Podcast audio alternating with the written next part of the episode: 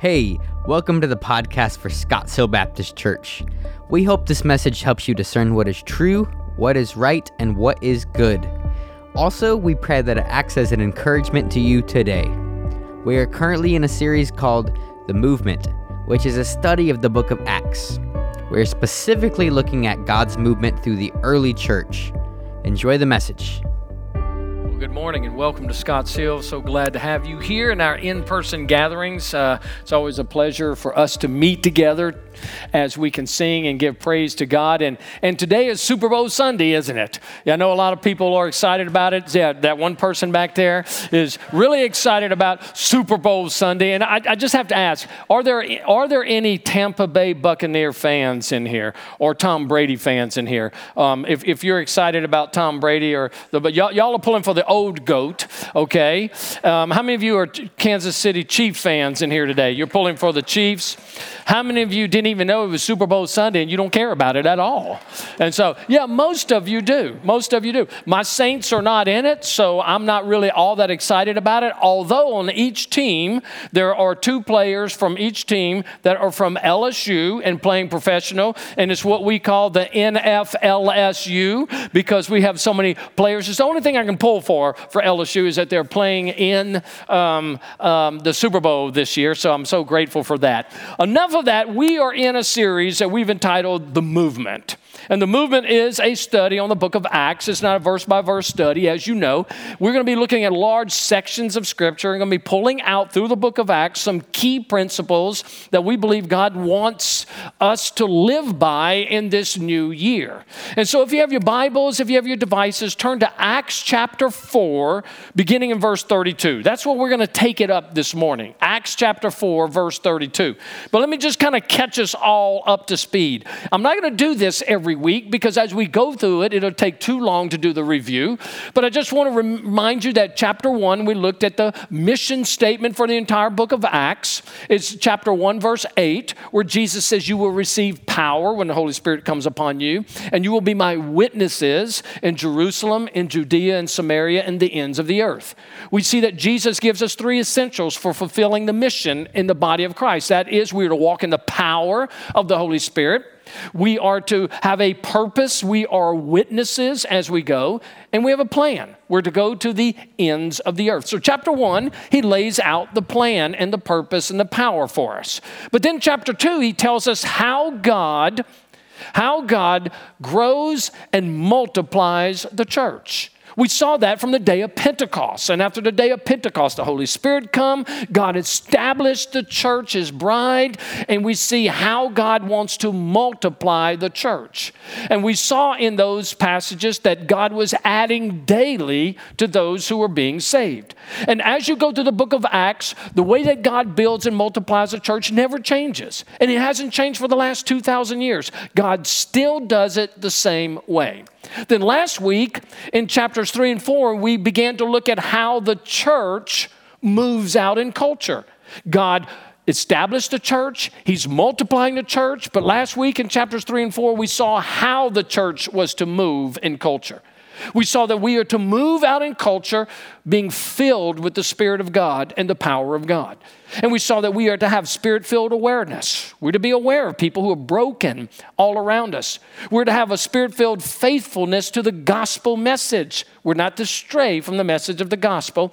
And we're to have a spirit filled boldness as we boldly declare the truth of God's word to a culture. Now, today, when we come to chapter 4, beginning in verse 32, we're going to see something totally different. Luke gives us an insight on how the church is to respond to one another. It's one thing of how we move out in culture, but how are we to do life together?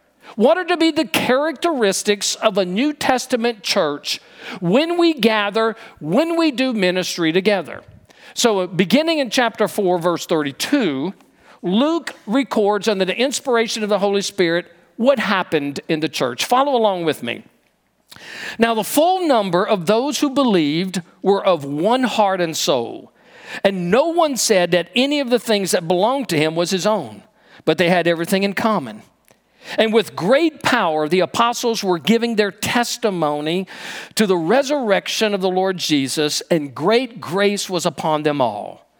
There was not a needy person among them. For as many as were owners of lands or houses sold them and brought the proceeds of what was sold and laid it at the apostles' feet, and it was distributed to each as any had need. Thus, Joseph, who was also called by the apostles Barnabas, which means son of encouragement, a Levite, a native of Cyprus, sold a field that belonged to him and brought the money and laid at the apostles' feet. Now, when Luke records this, he's given us an insight of what's happening in the early church. Remember that God has been building the church. 15, 20,000 people now are involved in the body of Christ in Jerusalem. Now, remember what I told you that when we read in the book of Acts, there are certain things that are descriptive and there are certain things that are prescriptive. The descriptive things just tell us what happened. But they don't tell us that we're supposed to follow what happened. The prescriptive things are the things that happened but are prescribed for us to live by.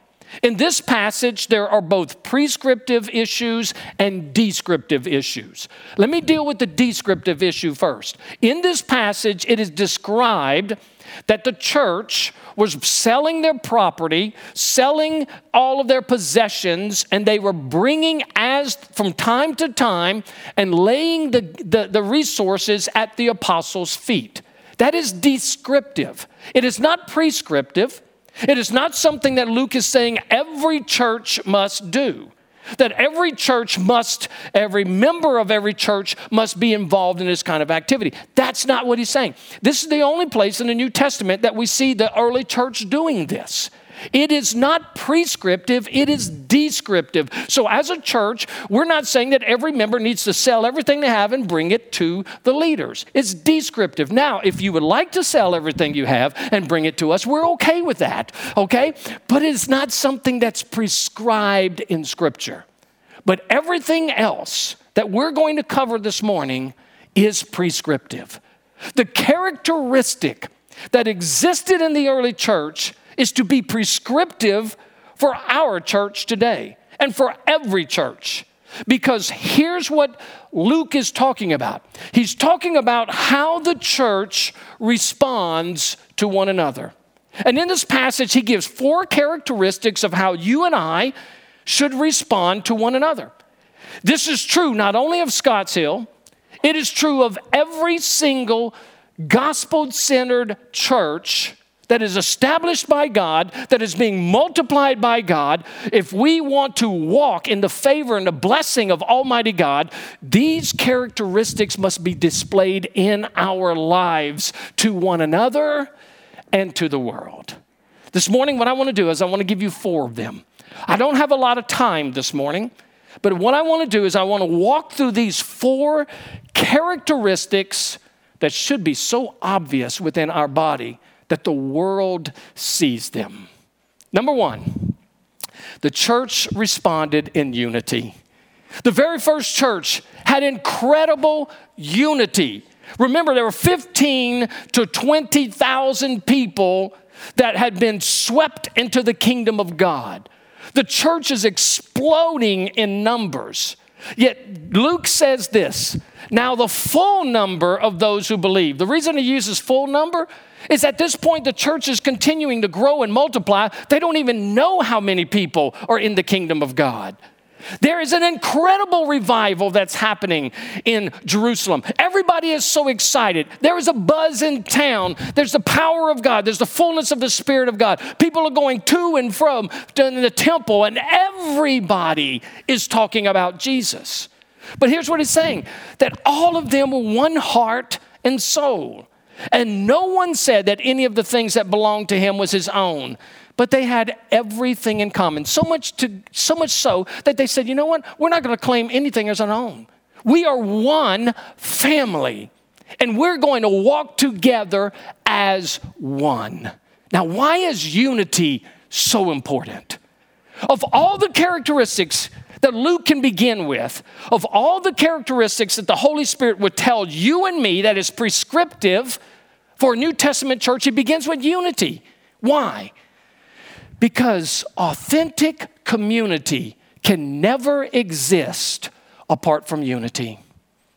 The only way you're going to have an authentic community is for us to walk in unity. In fact, you can't even spell the word community without spelling unity because the two go together. Now, let me tell you what unity is not. I've, I've done this for years now at Scotts Hill, but I want to remind you of this. Unity is not uniformity. Uniformity says we all look alike. You can look at the person next to you right now and be thankful that you don't look like them. Okay? Uni- uni- unity is not uniformity. Unity is not unanimity. Unanimity says we all think alike. We don't all think alike. We have different processes that we go through when we're thinking through issues. But unity is neither something that you and I can conjure up. We can't get together as a faith community and say, hey, let's just work hard to be one. You and I don't have it within us to do that. So, what is biblical unity? Biblical unity is a supernatural act of the Father, grounded in the work of Jesus on the cross, by which the Holy Spirit works to make all believers one. You know what was clearly evident in the early church? Was the presence of the Spirit of God. And because the Spirit of God was so heavy in the life of that church, and because they understood that they were baptized in the Spirit of God and they were filled with the Spirit of God, there was unity. They didn't try to work to create unity. The Holy Spirit is the one who brings unity. Unity is oneness in the midst of diversity. We don't have to all be alike to have unity, but we have harmony. And that flows from the Holy Spirit Himself.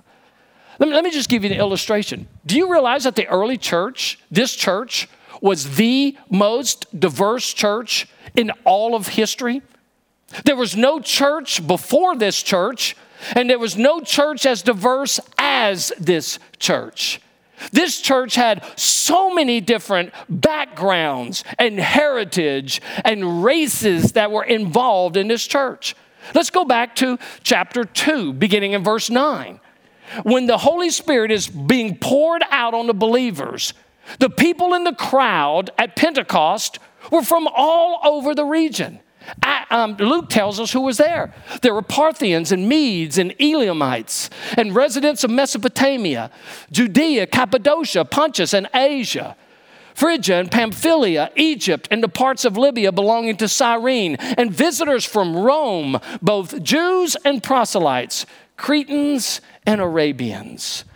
All the mixture of the Middle East that we see today that can't get along, they were one the early church was the most multi ethnic, multilingual, multicultural mega church that has ever existed.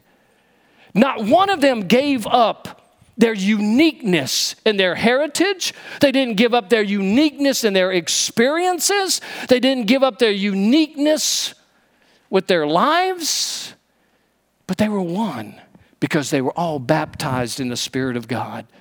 They were all filled with the Spirit of God. And because of that, there was a oneness in the midst of incredible diversity. That is supernatural. A lot of people think that the church is a homogenous mixture of people, kind of like a blender. You know, you take different items and you put them in a blender and you blend them all together, and those items are no longer distinguishable as individual items. They all look the same. You can take carrots and blueberries and spinach and whatever else you want to put in a blender, and everything is one. There's nothing identifiable separate from another piece because it's all blended together. Some people think that's the church, but it's not. The church is not like a blender, it's like a tossed salad. It's like a tossed salad. Now, I want you to think of all the elements of a salad, and that represents who we are. Some of you are the lettuce. Some of you are the lettuce. You're like the base and, and do a lot of the work in the life of the church. You're the lettuce.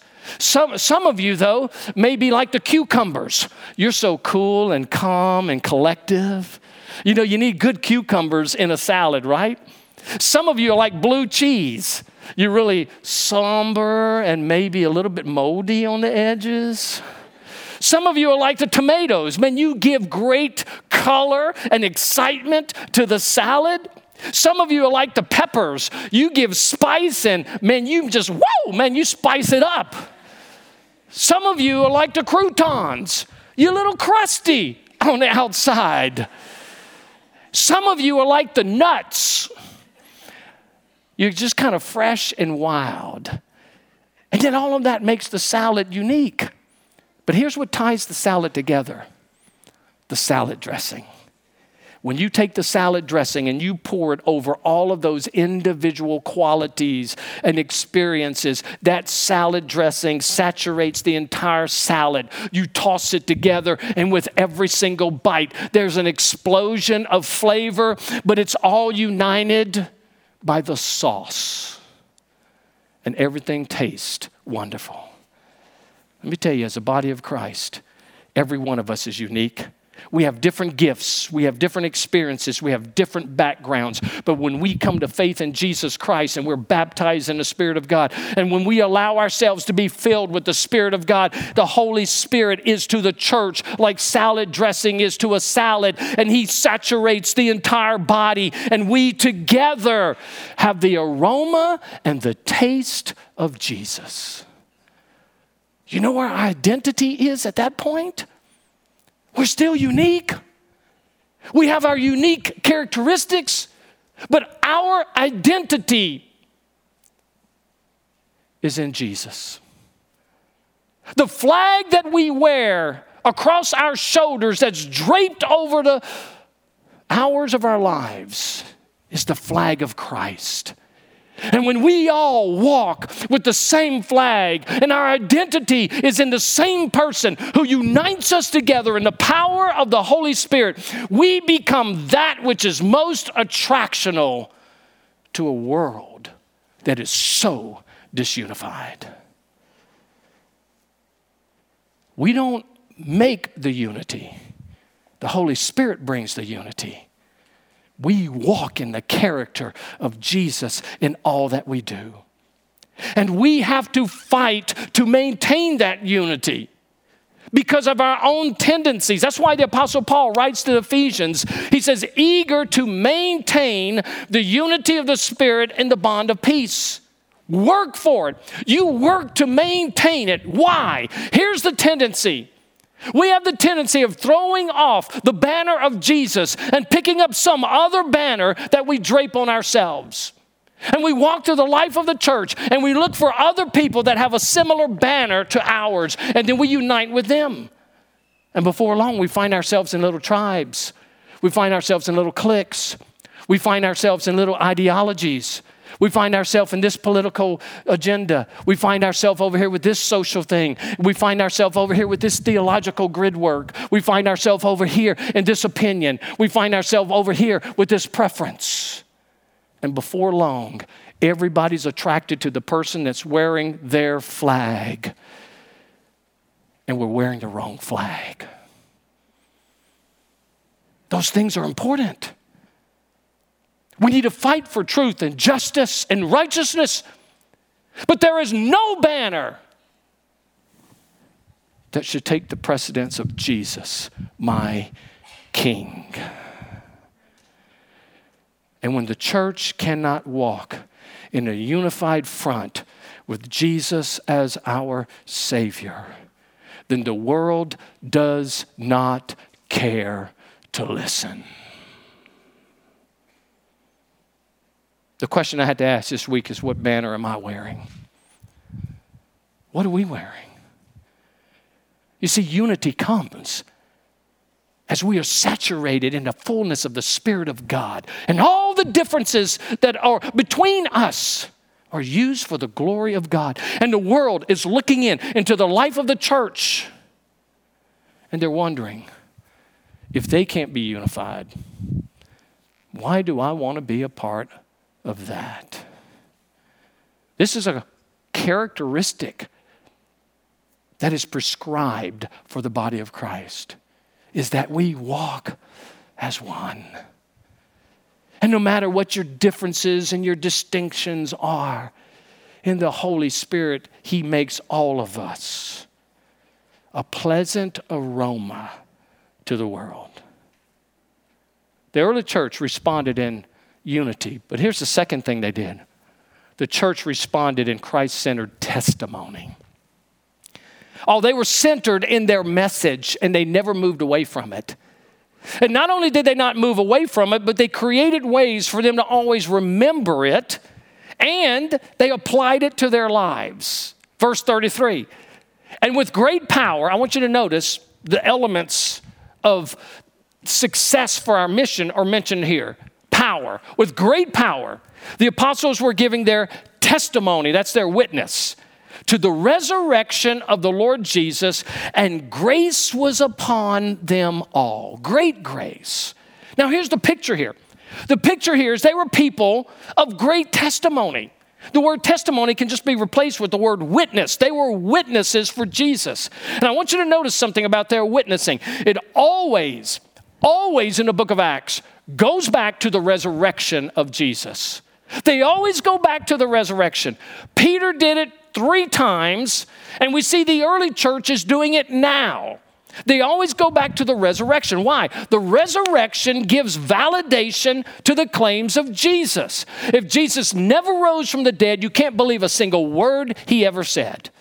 And the second thing is this the resurrection always proves that God received his sacrifice as the only means of atonement for man's sin. And so those two things, they always go back to the resurrection. Let me tell you, there's something wrong with the gospel that doesn't go to the resurrection of Jesus. You can't have Jesus without the resurrection, or you have no gospel.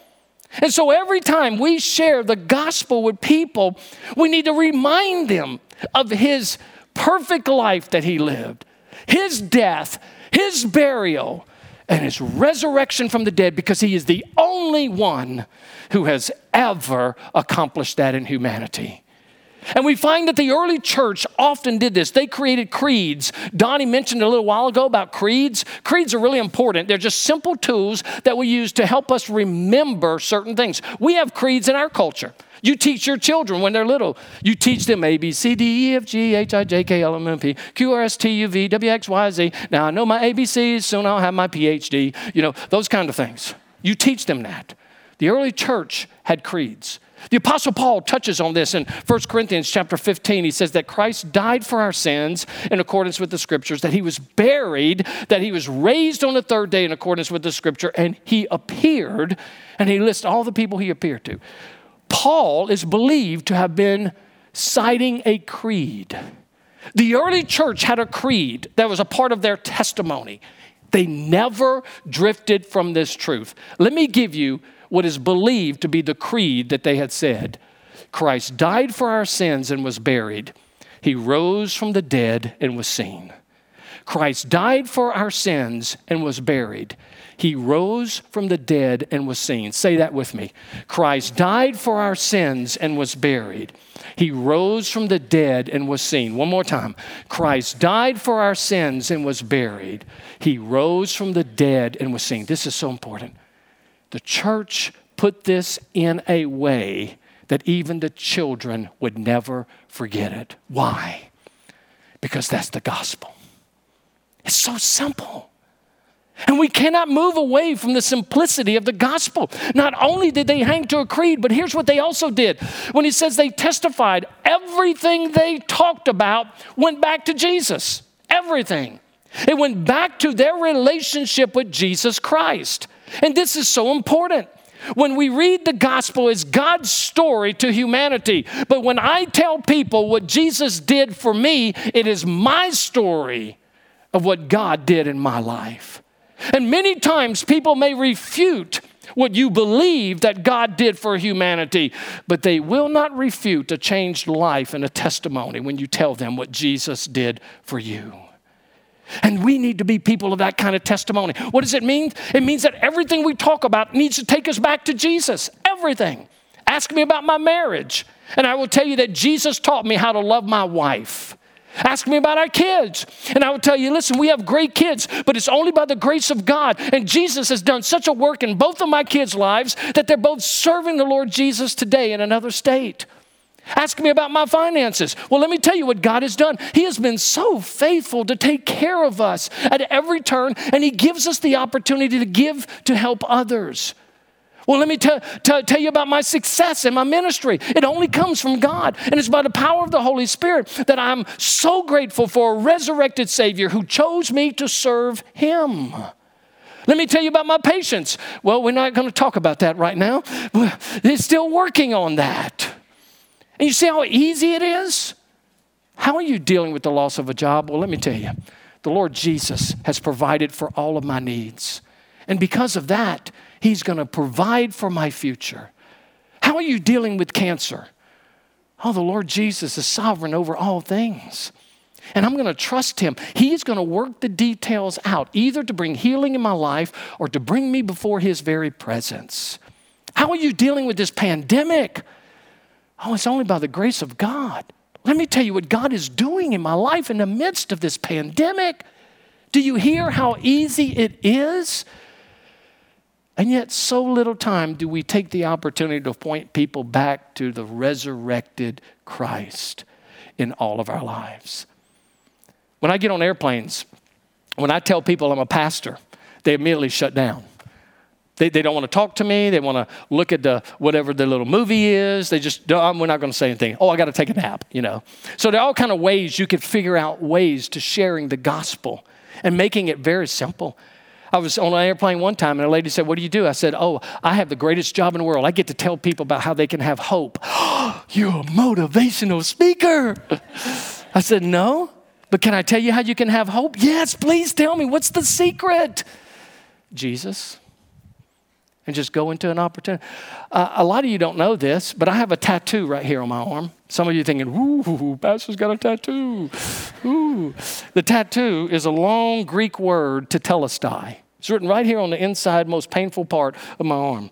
And so I have a tattoo because it's an opportunity to talk about Christ. When I'm at the beach, I'm sitting in a chair and I'm flexing and back.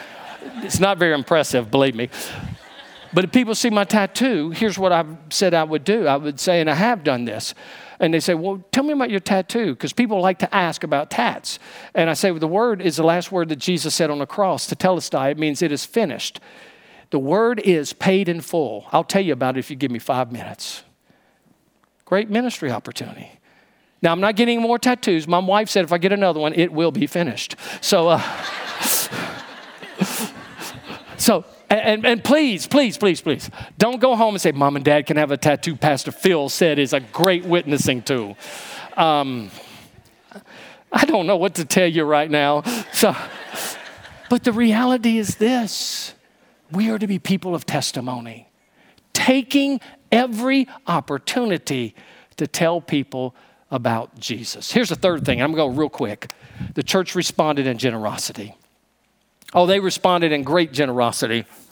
Verses 34 and 35 there was not a needy person among them, for as many as were owners of lands or houses sold them and brought the proceeds of what was sold and laid it at the apostles' feet, and it was distributed to each as, as any had need. Let me tell you what this is not.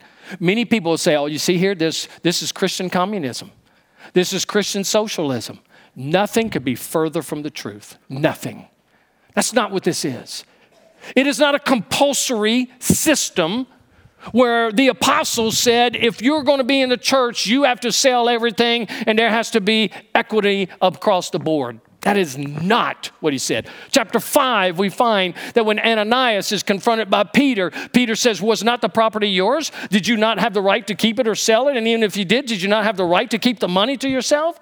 This is in no way a compulsory system where every person is obliged to have to do it. This is a voluntary system called generosity. It's what it is. They were generous. And they were so generous that when they saw a person who had a need, they were willing to meet that need. Why? Because they were brothers and sisters. Do you know that after all of these people are swept into the kingdom of God in Acts chapter 2 on the day of Pentecost, most of the people didn't go home. All of these people who were from different regions stayed in Jerusalem. Why? They wanted to be under the apostles' teachings. They wanted to be discipled. They wanted to hear more about the truth of Jesus. They wanted to be prepared to go back to tell the story of Jesus and what he did in their own lives. But they didn't have houses. They ran out of resources. They didn't have the funds to be able to stay at a long term. So, what did the believers do there? They sold stuff as needed and they gave it to those people so that they can continue to be invested in. That's generosity. And we find James says that when it comes to brothers and sisters in Christ, he says, if a brother or sister is poorly clothed or lacking in daily food, uh, and one of you says to them, Go in peace, be warm, be filled, without giving them things needed for the body, what good is that? And then more pointedly, John says in 1 John, he says, But if anyone has the world's goods and sees his brother in need, yet closes his heart against him, how does God's love abide in him? Little children, let us not love in word or talk, but in deed and in truth. We are to take care of one another. You know, it's interesting, they did bring it to the disciples. And they said, You distribute it as the needs are. Let me give you some ways that we can be generous as a body of Christ. One way you can always be generous is to support the ministries of Scotts Hill. Why? Because when you support our budget, our budget has in it specific plans for helping needy people. We have body life needs of people in the life of this church. We have community needs so where we help people outside of this church. And when you support the giving of the ministry here at Scotts Hill, we do that. We also have opportunities that people have come and given us money. At Christmas time, I had a person come to me and he gave me a check for $10,000. He said, Pastor, I want you to take this and go on a cruise. No, he did not say that. He said, Pastor, I want you to take this and I want you to find families in our church who are needy. And Vic LaVisca and I sat down and with our contacts and the people that we knew, found the families that needed that most, and we distributed $10,000. In the first service this morning, a man came up to me and said, I got a check for $5,000. I want to give this towards anybody who needs help during this time. Wonderfully generous. You can do things like that. And you might say, like I, I can't do that. I can't come drop a $10,000 check. How can I be needy? I'm needy. How can I help the need, the needy? How can I serve them? Let me give you some ideas. Maybe if you know somebody that's struggling, you can give them a gas card. You know somebody that may need groceries, you can give them a Walmart card. You know somebody that maybe you can pay their utility bill. You know somebody that just needs a visit and prayer. You know somebody who's struggling, maybe you can hire them. Whatever the circumstances are, we can be generous because generosity is the heart of the Father, and generosity is the heart of Jesus. And generosity is the heart of believers. We walk in generosity. I read a story Oak Grove, Oregon. There was a man and his wife. His name, I forget his name. His wife's name was Tina. They owned a coffee shop together. Mark, his name was Mark. Mark and Tina owned a coffee shop, but he is a he is a, a youth pastor, a baseball coach, and owner of a coffee shop. Mark is dying of cancer. And he and his wife could not run their coffee shop because of that. Another Christian in another coffee shop called Moonlight Coffee Shop, Pixie Adams, heard about it. She said, What can we do to help our brother and sister in Christ across town? You know what they did? They closed their coffee shop down, took their entire crew, went over there to this other coffee shop for Mark and Tina. They gave their entire day of that all of their customers they encouraged to not to go to their coffee shop, but to come over here and support it. She said, We had to do something. It's generosity. It's not just money, it's your time, it's your talents, it's your treasure. We're to be a generous church. Here's the fourth thing the church responded in humility. Oh, incredible humility. And not only does Luke speak about humility, but he gives us a model picture of humility in a man by the name of Joseph. We know him in Scripture as Barnabas. Here's what he says in this passage Thus Joseph, who was also called by the apostle Barnabas, which means son of encouragement, a Levite, a native of Cyprus, sold a field that belonged to him and brought the money and laid it at the apostles' feet. They called him son of encouragement. He was such a humble man that he never cared about anything for himself, that he sold his own property and he benefited the body of Christ, and people recognized his incredible humility. So they give him a nickname. They called him Barnabas, son of encouragement. As I read that this week, you know what I began to think of? I thought, what would have, what name would the people who know me best, what nickname would they give me? I'm like, maybe I don't want to know that. I might not. What nickname would they give you based upon your character? I mean, for some of us, our nickname might be stingy, grumpy, unhappy, bathe in pickle juice. I don't know. But he was such a humble man that the whole church knew him as Barnabas. You know how many times he appears in the book of Acts? 25 times.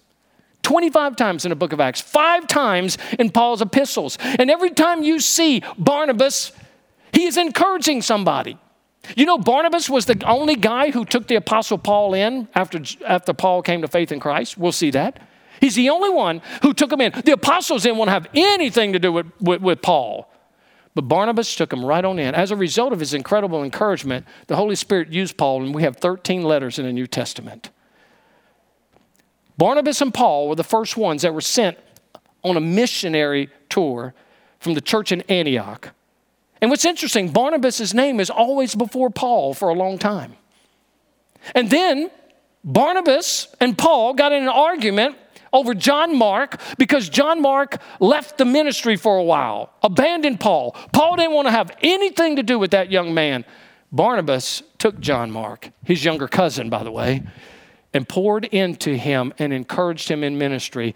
And I believe because of that, we have the Gospel of Mark today. You see, what happens is encouragement is a mark of humility. The church not only walked in unity and testimony, and not only walked in generosity, but listen to this they were so humble with one another that they were encouraging one another. And encouragement is an incredible ministry in the body of Christ. The word encouragement, you know what it, what it is in Greek? It's parakaleo. It means one who comes alongside and calls out courage to another person. Parakaleo. You know the name of the Holy Spirit in the New Testament? Paraclete. And when we walk in encouragement, we're walking more closely like the Holy Spirit than any other time. And we're called to encourage one another. Let me give you three scriptures in the New Testament about encouragement. There are actually seven times this word parakaleo appears. Let me give you three of them. Therefore, encourage one another and build one another up just as you are doing. You know what humble people do? They build other people up. Humble people don't need to tear anybody down because they're not based upon their pride. But the church of Jesus Christ is more often known for shooting wounded people than to heal them.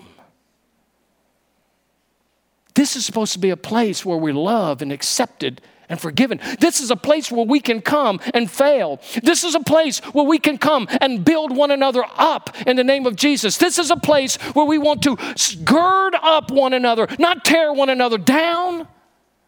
And when we're living humble lives filled with the Spirit of God, one of the things that you will find taking place in the life of the church is we're not just loving one another, but we are propping one another up for the glory of Christ.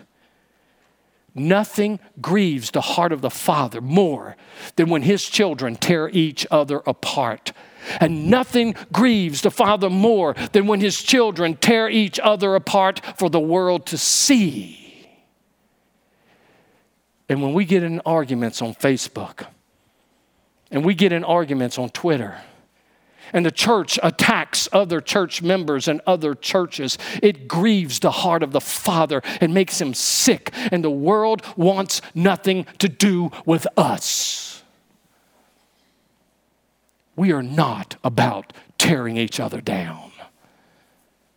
We are called to walk in humility and build each other up so that the world would see, wow, man, those people love Jesus and they love each other. If you got to get on the internet and you feel that you're about to tear a believer down, shut your computer off for the sake of the body of Christ and for the sake of the glory of God. We're better than that. The church is better than that. But here's another scripture about building each other up. Encourage one another every day, so long as it's called today, that you may not be hardened by the deceitfulness of sin. Do you know that part of encouragement is for me to tell you, my brother, you're going down the wrong path. My sister, you really shouldn't be doing that. You know, that's not really Christ like. I want to challenge you in that thought. You know, I want to hold you accountable to your walk in Christ. That's encouragement. Encouragement means we hold each other up. We bear up one another. We are truthful about one another and we speak the truth in love. A lot of times people say, I'm going to speak the truth in love. Well, usually there's no love in it. But we're called to encourage one another in that degree. And lastly, Hebrews chapter 10. Let us consider how to stir up one another in love and good works. Not neglecting to meet together, as is the habit of some, but encouraging one another all the more as you see the day drawing near. We are to stir up one another. We're to stimulate one another in good deeds and serving one another. And so, as you and I are walking according to humility in the power of the Spirit of God, we're putting each other first. We're encouraging one another so that we might be everything God desires us to be. What are the characteristics? Therefore, unity. Whose banner are you wearing today? Are we so saturated with the Spirit of God that our identity is in Jesus? How's your testimony? I want to encourage you to do something this week. Some of you have never written your testimony out. I want to encourage you to do it. Three parts. Spend one minute writing about who you were before Jesus. Spend one minute writing about how Jesus changed your life. Spend one minute about how you're different today. That's a three minute testimony. So simple. Hey, let me tell you who I was before Christ. Let me tell you how I met him. Let me tell you how he changed my life. He can change you too. In three minutes there's the gospel. Are we living a testimony? Generosity, how are we? Are we freely supporting one another and loving one another with the things that God has blessed us with? And last is humility. Will we build each other up? Let's pray. Father, you've shown us today how the church is to respond to one another. Father, we know the key is submitting fully to you and allowing your spirit to so fill us that we have one heart. Father, to so fill us that we have one message. To so fill us that we have all things in common. To so fill us that we encourage and walk in humility. And Father, we know that these are the elements that bless your heart. These characteristics model the heart of Jesus. And Father, may we walk in such things. And Father, we know that the world is looking in on the churches today and they're finding all of the, the, the, the struggles and the disunity. Yet, Father, in the midst of that, in all of our diversity, you have given us everything we need to be one. Father, may we be such an aroma to the world that the Holy Spirit in our lives is like the salad dressing of a salad that saturates every single piece that we become an attraction. That Jesus begins to draw people to himself. That your name is glorified. And Father, remind us to fight for it, to be eager to pursue the unity that you have brought into bond of peace. Father, I know that there may be some here this morning without Christ, and I want them to know that Jesus died for their sins, that he was buried, he rose on the third day. He is the answer for their lives. Father, I pray that your spirit would so convict them and bring them to know the truth that they cannot walk away. Father, we thank you for your kindness to us. Father, give us the power to be the people that you want us to be. In Jesus' name, amen. Next week, we're going to look at chapter 5, and we're going to look at Ananias and Sapphira. You will not want to miss this. This is an incredible story, and I want to talk to you about how that impacts the church today. God bless you. Have a great week. Thank you for listening to the Scotts Hill podcast, and thank you also to those who continue to give with generosity. If you're new to this podcast and want to learn more about Jesus or our church, go to scottshill.org slash next steps for more information. If you enjoyed the podcast, you can subscribe to get notifications of future episodes. You can also share it with your friends via text message or take a screenshot and post it onto your social media stories. Whatever you want to do, just make sure to tag us at Scotts Hill. Until next time.